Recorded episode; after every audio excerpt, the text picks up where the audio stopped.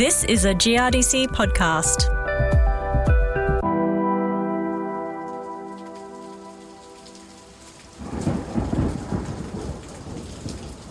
For many areas on the east coast, it's been a wet summer.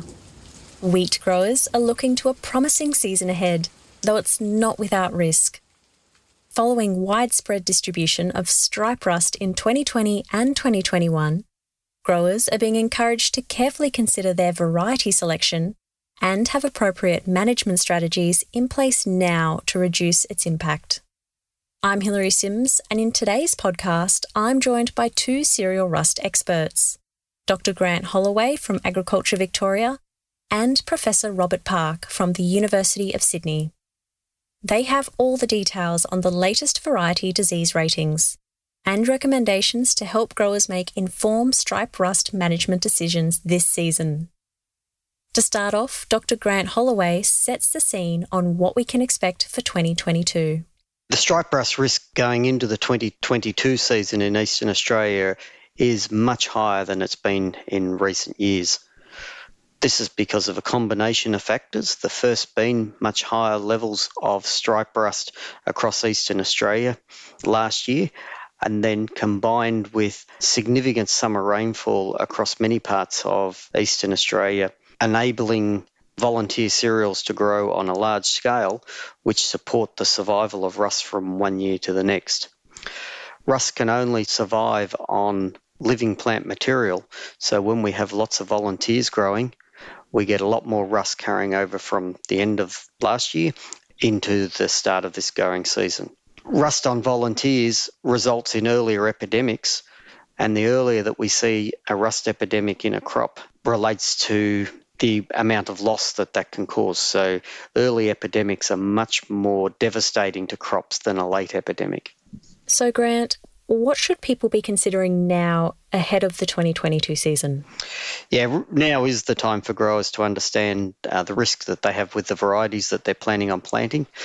And by understanding that risk, they can make some plans to protect varieties that may be vulnerable. If they're not able to reduce their exposure to a high risk variety, they can look at initially doing some fungicide control at the time of planting through either uh, seed treatments or fungicides applied to fertiliser. We know these early interventions for stripe rust uh, can be very beneficial in years like this when we anticipate the risk from stripe rust will be very high. To help make informed variety selection decisions, NVT Online has just updated its stripe rust disease ratings based on the pathogens present in the environment in 2021. In terms of knowing which variety to pick, Professor Robert Park says wherever possible, growers should try to cultivate wheats that have a moderately resistant or resistant rating at best. Because of the, the wet season last year, we've had a very good review on cultivar responses, and some of them have actually changed from what they were in 2020 as a result of that. So I would highly recommend that people consult the NVT website to look at those updated ratings. There's a lot of information on the NVT website for disease ratings. How do you recommend people get the most out of the platform? Yeah, look, I think there's two things there. So, one is that I think people should be looking at the worst case scenario when they're looking at those ratings. So, this is, you know, it may be that a particular pathotype is not that common, but I think it's best to plan for the worst and hope for the best. So taking the worst possible rating, I think, is the most conservative way to go. So that, that's something that can be done in the lead up to a season or preparing for the future. Once you're actually in a season, we are plotting the, the distribution of the and occurrence of these pathotypes and we have on, on our website here at the University of Sydney's Plant Breeding Institute a map where, that we update weekly that shows the distribution of those pathotypes. And that information can, be quite useful if a, in an example where a, a variety is being grown that is, for example, resistant to the 239 pathotype, but susceptible to the 198 pathotype. In looking at those, the distribution of the pathotypes, if the one that's more dangerous is not present to any great extent, then I suppose there's less of a imperative to actually spray a crop. If it is present in the area, then it shows there's potentially some vulnerability, the risk is higher, and then growers can consider the need to actually apply chemicals. The updated disease ratings on the NVT website are based on the 2021 season.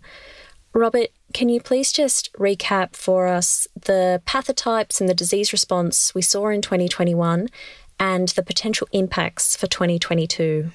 So I think there was quite a few people were surprised in 2021 with, with stripe rust. The situation changed quite a bit from 2020 to 2021, particularly in terms of varieties like Vixen and Rockstar. Their response um, really declined in 2021. They, they were more susceptible to stripe rust in 2021, and that was a direct consequence of a change in the frequency of the two pathotypes of stripe rust we're dealing with, the 198 and the 239.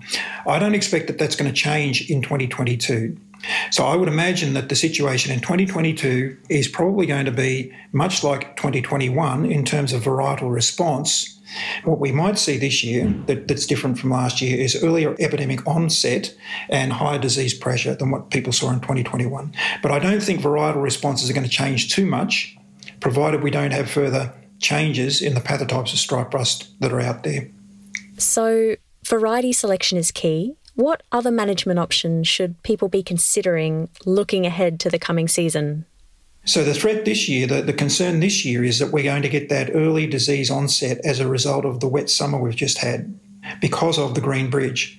So it's very important that the green bridge is monitored, potential green bridging from now until when people are sowing, that that is monitored and destroyed at least four weeks before sowing, two to four weeks before sowing. And also, if there continues to be a high risk of rust and, and people are growing moderately susceptible varieties, then they should be considering using seed dressings. Robert, you just mentioned monitoring the green bridge.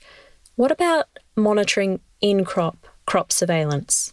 Yeah, well, in terms of uh, rust surveillance, I suppose the challenging thing is very early in the season, there's typically not much about. So it's hard to find. But I think if you see rust in a crop, you'll know it's rust. It's very, very distinctive in, in the way it appears. You can take a, a, white tissue, for example, touch it on the disease, and if that tissue has a yellow or brown powder on it, you've got rust. If it's found, if the rust is found, then it's very, very important that samples are sent to us here at the Plant Breeding Institute. We take those samples, we apply them to living plants, Best case scenario, within two weeks, we can tell you what the pathotype is. That can help with in crop spraying decisions, but it's also really, really important to look at the global picture what's going on around the country and what pathotypes are where. So it contributes to a larger data set that's really important in forming the industry at a, let's say, a larger scale in knowing what's where. So, after such a big year for stripe rust in 2021, what's your data set saying around the yield impacts from that, or what we know about stripe rust impact on yield generally? Yeah, look, the um, yield impact's an interesting question. In, a, in an absolute worst case scenario with stripe rust, unprotected, highly susceptible variety, you could be looking at a 60 to 70% yield loss. We don't really see that in Australia because all of our varieties have at least a level of resistance. So that, that is an absolute worst case scenario. When you're getting into the varieties that are sort of in the MR, MS category, you're coming down to maybe 15 to 20% yield loss possibly a little bit higher in really, really bad situations. But I think the, the important thing is that if a variety is rated as an MR variety or even MRMS, it may have a little bit of stripe rust in it. That's not necessarily going to lead to yield loss. So farmers shouldn't panic if they're growing a variety that, that is rated as being quite resistant if they see a small amount of stripe rust. The only caveat I would put on that is that if you do see a small amount of stripe rust, it could mean, it probably won't, but it could mean that we have a new pathotype. And if we do, that could change the response of the variety completely. And that again is why we need these samples of, of rust sent in for pathotype analysis. Robert, the focus of this podcast is very much on stripe rust, but is there anything else you'd like to mention about rust while we're on the topic? Uh, I think it's also worth mentioning leaf rust of wheat. This is a disease that's not been really common in eastern Australia for, for, quite a few years now. We've had good resistance, but we do have some pathotypes out there that are virulent on a resistance gene known as LR24. And LR24 occurs in, in some varieties like Lancer, which is quite popular in the north. And if that virulence in the pathogen increases substantially in frequency, then we may expect problems with leaf rust in varieties such as Lancer. So that's certainly one to watch, leaf rust in, in wheat. The other one that I would just touch on briefly is stripe rust in barley. Now, I don't want to alarm people unduly with this. We don't expect there to be a problem with stripe rust in barley. We're very lucky that our barleys have good resistance to stripe rust in Australia. But we do know from our overseas testing that they are vulnerable to a specialised form of stripe rust that infects barley, that is specialised to barley. Luckily, we don't have that in Australia.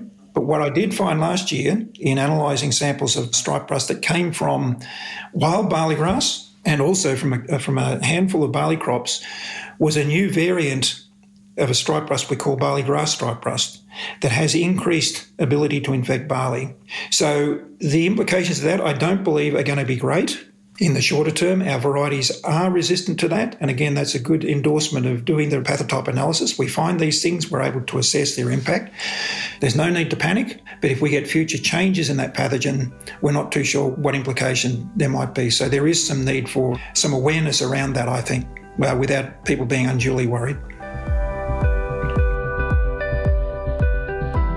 2022 is certainly shaping up to be a high risk year for rust though appropriate variety selection, green bridge management, and an effective fungicide strategy will go a long way in keeping disease out of the paddock.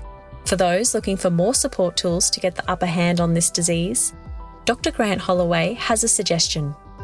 To assist with the in crop control of stripe rust, there is a decision support tool available for iPads and tablets, and this is called the Stripe Rust WM app and it's available for free from Google Play and the Apple Store. And this is a tool that uh, growers and their advisors can use to help with making a decision around if and when a fungicide should be applied during the season. That decision as to if and when to apply a fungicide can often be quite challenging during a season. And part of this is because a low level of rust early in the season needs very timely control but that same amount of rust late in the season may not require any control at all. So the decisions to control stripe rust change as the season progresses. Grant, looking ahead, what are your key take home messages for growers? Most important thing for growers is to understand that there will be a higher risk of cereal rust this year. They need to look at the varieties that they're planning on growing and how they are likely to react to rust by using a current cereal disease guide or the disease ratings present on the NVT's website. Very important that they're using a current guide because ratings are updated annually based on the pathotypes that are out there. And then when they understand the risk posed with the varieties that they're planning on growing, is to make sure they've got a plan to manage the rust risk this season.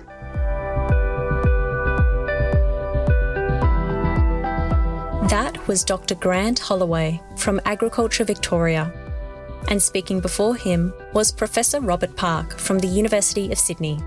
A link to the 2022 NVT Disease Ratings webpage and other resources and services mentioned in this podcast can be found in the description box. I'm Hilary Sims. Thanks for listening.